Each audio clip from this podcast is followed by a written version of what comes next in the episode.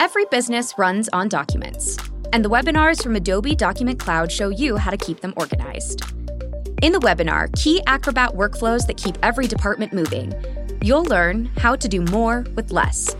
Combine multiple files into one PDF, work with your teams on PDFs inside Microsoft apps, and get everything signed, sealed, and delivered on time, all with Adobe Acrobat. Find out more at powerofteamworkpodcast.com. Adobe, changing the world through digital experiences. This is the power of teamwork, brought to you by Adobe. This season, we are diving deep into the culture of teams, from the nitty gritty of collaboration to shared vision and culture. We hear from the biggest names in technology, entertainment, and business. These stories prove that success starts with we.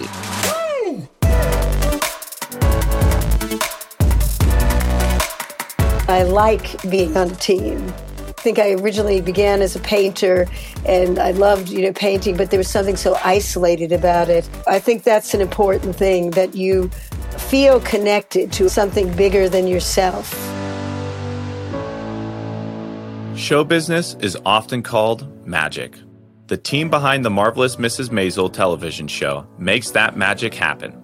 In each season of the show, the team creates a world on screen it looks just like New York City in the late 1950s and early 1960s. That's no easy task. And so it really is important to feel that sense of unity about the common goal. That's costume designer Donna Zakowska. She works closely behind the scenes with two key collaborators production designer Bill Groom and cinematographer David Mullen. In this episode, Donna and David take us behind the cameras to show us how highly specialized teams in costume design, set making, and cinematography make the vibrant world of the marvelous Mrs. Maisel come to life on screen.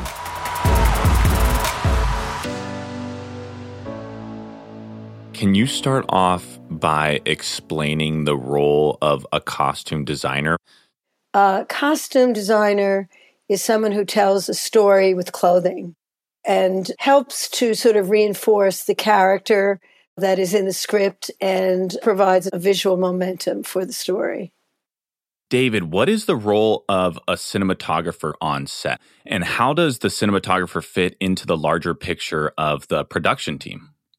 My responsibilities cover three departments on set in order to do the photography and the lighting. So I work with the uh, electric department, which is our gaffer, Jenny Scarlotta, our grip department, which is Charlie Sharon, our key grip, and then the camera department, which is operator Jim McConkey and first AC Anthony Capello. Between these three departments is how we achieve the setups for the show. So I have to work with them and give instructions and work on the setups. That's my main daily responsibility on while we're shooting. In pre-production, it's ordering equipment, planning lighting, uh, scouting locations, uh, things like that. Now, David, consumers in the audience get to see the finished magic of your work, but a lot of work goes into that behind the scenes, I'm sure. How big of a crew do you work with directly? The size of the crew does vary a little bit day by day, depending on how much special equipment we bring in. Like if we bring in a crane, techno crane or something like that. And if we go on location, the size of the crew will vary on if it's a night exterior with people stuck up in condors with lights, things like that. But in terms of the overall size of the camera grip and electric department, I'm not sure. I'm going to guess 30 so people, maybe. It depends. We shoot two cameras maybe 30, 20% of the time when we can, especially for big performance sequences like we're in a theater and we can get two angles. Sometimes we bring in a third camera, even a fourth camera for some of these crowd scenes. That's when Donna's costume team dives deep into research and collaborates with Bill Groom's design team. Research is something that is extremely important to me. And I really do a massive amount of research. And uh, Bill does also. And we do share research. Like sometimes I will go up to the production office and see, oh, what are the photos that you're looking at? And are they the same world that I'm in? It's key. Why would you know about any of that? You're here in 2023. So you have to revisit the moment. How do members of your team help you from the beginning to the end of that process? We begin in a small way with perhaps four people to five max. And that's when all of the research is accumulated and we set up walls of boards with research. And then I always sort of begin working on a color palette. And then I create these boards which surround us so that everyone can really absorb what it is I'm trying to do. Then, you know, I'll send out someone who will look for the fabrics and then someone who will, in the case of Mrs. Maisel, because it's a period where you can still find clothing to a certain degree, at least for the extras. Uh, then someone will start searching for the clothing. So it comes from like all different areas. Begins with a small team, and as we get closer to shooting, that team gets much larger. The whole team is working to achieve a common goal. Everyone wants the scripts to come alive on screen and for the actors to really be able to shine. To make it happen, everyone has to work together.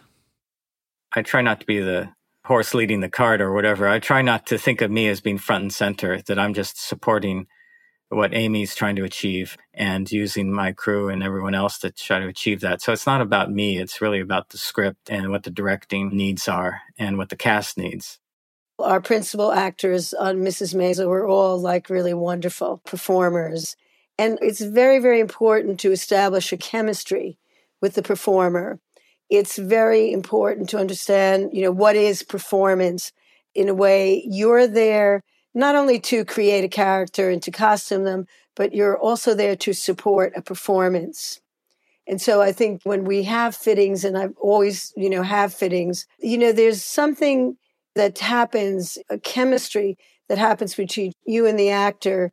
And if you, as a designer, have a good sense of performance, it's like a really wonderful moment where when you put the costume on, it becomes very clear to them and to you what the journey is going to be at that moment with the costume. How do the three of you collaborate on set to get the job done? And not just done, but done extremely well. How do you feed off each other? I try to be organized and plan ahead and get heads up to all the department heads that need to know what's going to happen. But I can only pass on what I've figured out or learned. But I try to think ahead of to what all the problems might be before we get to those things. Also, because we do these elaborate camera moves, I'm trying to think of how that's going to look on the actors. I try not to be unflattering. You know, it's easy if you don't care how the actors look to say, well, this is where I had to light it from because I'm seeing 360 degrees and there was nothing else I can do. Now, Donna, you spoke about making the costumes part of the performance. How do you think David and Bill's work come together to support that goal and establish the overall look and feel of the show? Well, I think the thing is, in Mrs. Maisel as a team, we seem to have a harmony and a good chemistry from the beginning because the reality is we actually have very little time to talk about it. And sometimes, you know, if you don't have those really extensive meetings, it could end up with a product that is not harmonious.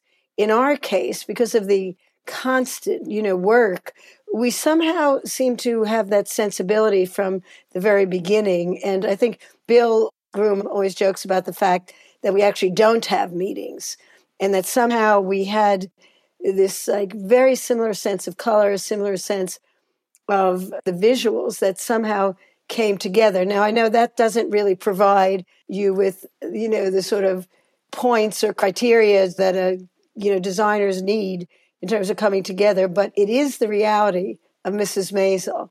The fact that David and Bill and I just had this incredible harmony. And that was sort of great because of the fact that we had, you know, so little time ultimately to come up with the product. But I, I would say that that is, you know, sort of atypical versus typical and very specific the work that each of you do is so specific and so specialized, but it's clear that working closely together is required to pull this off. David, can you talk more about behind the scenes, the way that you'll collaborate with Donna on a specific look? Sometimes there's a costume idea or an issue that will affect the camera. And often Donna will come to me first. She'll say, you know, I plan to put them all in white. Is that okay? Or, things like that. Or is this fabric going to photograph correctly or, or is this color okay? But often Donna's work doesn't impact the photography so much that I have to worry about it unless we're doing like a blue screen or green screen sequence. Then obviously it's an issue whether if the actor's wearing blue or green against that screen. Well, you know, I always try to find out about, you know, are we doing a blue screen? Are we doing a green screen? There have been moments now and then where uh, somehow the information might have not gotten to me, and I find out that we have a blue screen and she's in a blue dress, and I might have to pivot from that bit of information. But I think in terms of things like the hats or, you know, shadowing of the face, I always sort of just used common sense. Generally, our visual effects supervisor, Leslie, takes care of that for me. She'll go to the costume department and say, we're going to put green out this window. If you could not dress the extras in green or, or whatever, you know, those sort of discussions happen uh, without me having to get involved. But there are times when the actors are wearing big hats, which does affect the lighting. At minimum, I try to have all our stand ins wear similar hats and glasses and things. So anything that will affect the lighting, I need to be aware of. They're wearing reflective eyeglasses and my key light is just a dead reflection in their glasses, and then I'll have to relight and rethink that light. So it's important the stand-ins are wearing glasses that match. And if they're wearing a very broad brim hat, and I'd planned to use a top light to light them, and their face is completely shadowed by the hat brim, so I have to either add an additional light or rethink where the light's coming from. Donna, how do you make sure you can play off David's lighting direction to really enhance the way we see the costumes, but not get in each other's way? Even if I want to do a dramatic hat, I try to take that into consideration. And I also, probably every single hat, maybe except for two or three in the entire season, I tend to be on set in the morning, very early in the morning, when Rachel was in the camper. And I sort of placed the hat on her head. And so I think, of course, in the back of my mind, I always think, oh, I don't want to uh, really hamper David from lighting her. So if it is a big hat, it might be sort of back on the head or, you know, it takes a little bit of finessing. Everything takes finessing. It isn't as if it just happens. You know, you really have to think it through and play with it a little bit. That's something that I've never thought about. Now, David, how does the team get out ahead of planning for moments like that? So, most of those things come up in pre production, but occasionally they do show up on the morning. But if it's a simple dialogue scene in a restaurant or something, it's something I can just take into account once I see what they're wearing that I can't light it this way. I have to light it a different way, things like that. So that's where Don and I mostly uh, collaborate in. Now, Donna has a lot of big things to deal with, like uh, the burlesque numbers. Uh, that was something she worked very closely with our choreographer because there were striptease acts where elaborate costumes had to come out off in a certain order and things like that. So there's always these interdepartmental discussions when they affect another department. But I probably spend more time working with uh, Bill Groom and Neil Prince, the art director, and Ellen Christensen, the set decorator, because that's where windows, doors, lamps, all those things affect the staging, or the staging will have to take those things into account. And if it's a one off set that's only used for that episode, we had a bathroom set built for the Button Club that was only for one scene in one episode. Like all bathrooms, it's ridiculously tiny, and yet we got to shoot two actors and the camera. So it's important for me to know which wall is going to be removable easily and which one isn't removable easily so I can plan the staging around the ease of getting back far enough on the camera if a certain wall comes out. And if no walls come out, then that affects how we're going to stage the shot too. There's been many times, you know, when I've turned up on set with the clothes and I thought, oh, this is really disappointing because I can't really see the people because in some way the set is like really competing in such a way and it can be very disappointing and you know you feel like oh god uh, but that didn't happen that much. I mean i think david is very very quick to respond very quick to absorb to see what it is that's going to happen. I mean occasionally there might be something that bothers him and i might be called to set and he'll say can you darken that a bit? Or maybe that's going to be a little bit too bright in the scene. And so then I would maybe adjust. But I think when you're dealing with designers, or in the case of Bill, someone who has enough experience with the camera, I mean, it's ultimately about understanding how the camera sees reality. And I also make an effort with extras, all those 38,000, to be sure that none of them pop in a way that you're going to be distracted from the principal action. So that's where the palette constantly and constantly plays a part in the dialogue. Like when all of the fitters, the people who work putting those extras together, and as I say, surround them with palette boards and things, that part of the process is extremely important because that's what makes it possible when those actors go on the set that Bill and David don't have something to deal with in a way. I've sort of found a way of making the principals, be, being sure the principals are going to be what you see in the scene. And then I always sort of think of the extras and people really as scenery. You know, I feel like they're like the extension between the principals and the actual scenery. So I think to get that right is really about the process, you know, what you do before you actually even get to that set, because there's never enough time to change 20 people but with a lot of these really elaborate location shots, uh, some of that has to be done in pre-production, and that's where I work with not only locations and Bill Groom, the production designer, but Ellen Christensen, our set decorator, because she's the one that's going to put all the practical lighting into the set.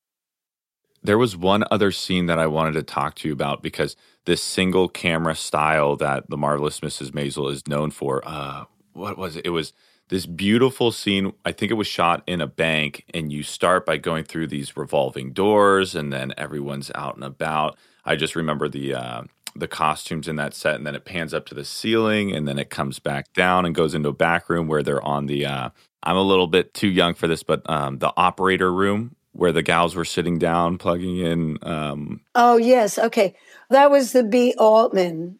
That was a set we built it was actually in a very, very beautiful building in Williamsburg uh, that is sort of turn of the century building, but nothing was there. That entire set was built there. And the idea was that Midge lost her position as being one of the sales girls and ended up being on the switchboard.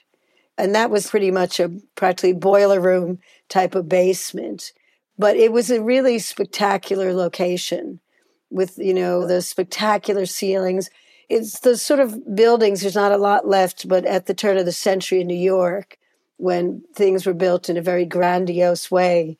And this building luckily was saved, and then we transformed it into the B. Altman set. Well, even with sets like that, you have the specialty of costume design. Bill has the specialty of set design, and then David has the specialty of lighting. What is it like collaborating with those folks in a scene like that, with everyone having such a specialized skill? Well, I think David ultimately has to play off of Bill and myself because for a DP, you pretty much, it's there, you present it. And then that morning is when he really, well, he would have scouted it maybe, but no one has seen the actors until that moment. And so it's then up to him to sort of figure out how to light it. In the case of Bill, this is, as I said, we've had this incredible, strange chemistry about color. And whenever things went into the set, they just seemed to meld and to really have this incredible harmony together. So I think that, and I think it's a rare thing. I think we didn't have to worry about each other because we both had a very similar sense of how to see color and how to portray color. And it was practically uncanny, to tell you the truth. And, you know, it's just one of those odd things. But sometimes I would, you know, the costumes would go on the set and somehow the walls were right, completely in harmony. And Bill would always say, Well, I guess we did it again without talking. You know, I always just said it was psychic designing, basically. And Mrs. Maisel, there's no real time to talk, so it had to be psychic, basically. Creative tools bring designers' concepts to life. And the webinars from Adobe Creative Cloud show the power of using an integrated suite of products. In the webinar, Elevate Your Designs with Photoshop, Illustrator, and Adobe Substance 3D, you'll learn how to incorporate 3D design tools into your existing workflows. Find out more at powerofteamworkpodcast.com. Adobe, changing the world through digital experiences.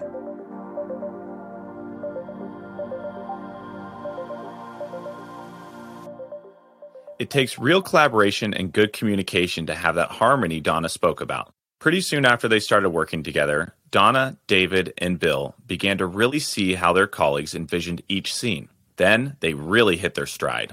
I think practically by the middle of the first season, I think particularly Bill and myself, we suddenly realized that we had, and a lot of it has to do with color, we had a very, very similar aesthetic. And when you realize that, there's a tremendous relief in it. Because when you don't have that with the production designer, I've certainly had that experience.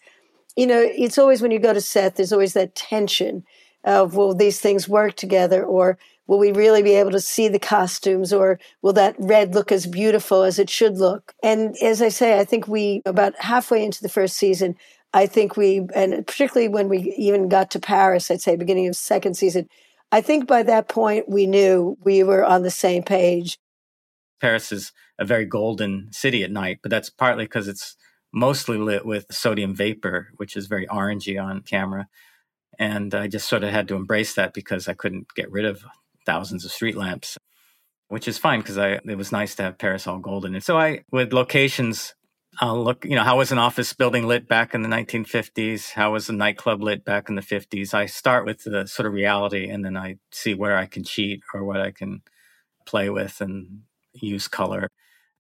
It's about seeing. I mean, you can never predict how someone sees something. You can never predict choices because this is all a part of who you are as a person, who you are as an artist.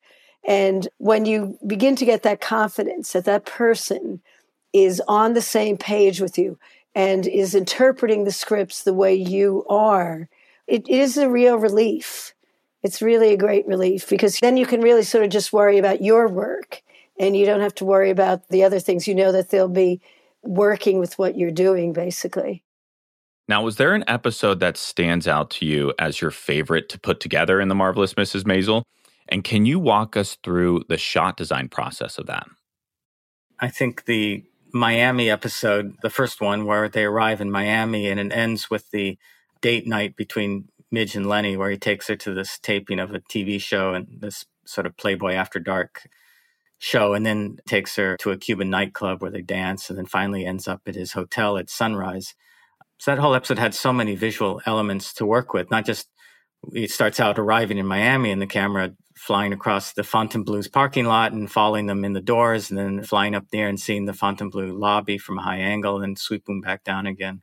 And that was just in the first few scenes. But then the Cuban nightclub, the first half of that shot was a recreation from a Soviet art film called I Am Cuba. It was came out in around 62, I think black and white film, but it, it has these elaborate camera moves to the whole movie. It's sort of well known for that.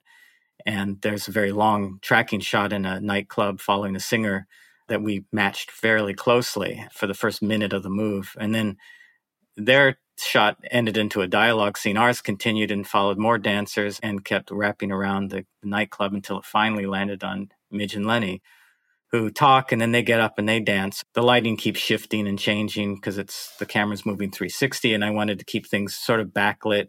So wherever the camera looks, the front lights fade out and the back lights fade up. And as it rotates around, more backlights fade up and more front lights fade out. I could have it go from pink to blue to yellow just internally. But an old light from the 1960s couldn't do that. They had to have colored gels in front of them. So if I wanted the light to go from pink to cyan like I was doing, I had to have a light gelled pink next to a light gelled cyan. And then I wanted to go to yellow, I had to have a third light gelled yellow. So every angle the camera looks, there's three lights in the shot or above the frame with those three colors on it. So total in that little set was something like 72 lights. Well, I, I love that episode also. I have to admit that was a favorite of mine. And I loved that whole feeling of Miami and that sort of Latin flavor and the idea of those crazy, crazy look for those dancers that I had put together. So it was really, it was very romantic. I think the thing that was great about that whole episode is it's the first time that Midge and Lenny have a bit of a romantic moment. So that dress was extremely important to me that she wore. And I guess it was a very, very sexy episode. And so the use of all those very warm, deep reds, yellows, oranges, and the dancers, and the two of them in that romantic moment really made it a very sensual episode. I think that's what David loved about it also. What are some of the challenges overall when working with a team on on sets like that? Well, I think the challenge will always be time because sometimes you don't really know exactly what you're going to do until like very soon before you shoot it. And so the challenge is really trying to give a wholeness and a variety to that moment so that when you look back on these episodes, they stand out as significant and more individualized episodes versus just, oh, this is the show and that's what the show looks like and this is what they wear. It was always really important to me, even from the very beginning when we did the wedding with Midge and I used all these very pale tones and all of these pale greens so that at that moment that looked like that and that did not look like anything else. And so I think the challenge is simply that getting a crew, getting everyone on the page as quickly as you can, and then having that sort of feeling of a team working together to achieve, you know, whatever the vision is of that uh, episode. Each episode had its own dynamic in a way. David, what's the most rewarding phase of working as a team on this show? Is it the final result? Being able to watch it back? Is it a great job from the executive producer? What is it? Well, I think everything starts with the writing. The scripts are so good that we all look forward to getting them and being there for the cast read through of the script. It's sort of a big family event where they get a big table and we watch the actors read the script and it's like a great little play being performed for us. So I think that it starts with the delight of just the writing. And then on top of that, the cast is so good and the performers. And then I'm surrounded by great people like Bill and Donna and my crew. So I'm well taken care of in terms of being surrounded by talented people. Well, I think for me, it's the morning of filming when I know we've been tortured, gone through the struggle. And when you get there and suddenly you realize, wow, it looks the way I wanted it to look. Because you're never sure about that until the minute you're there and the minute you see it.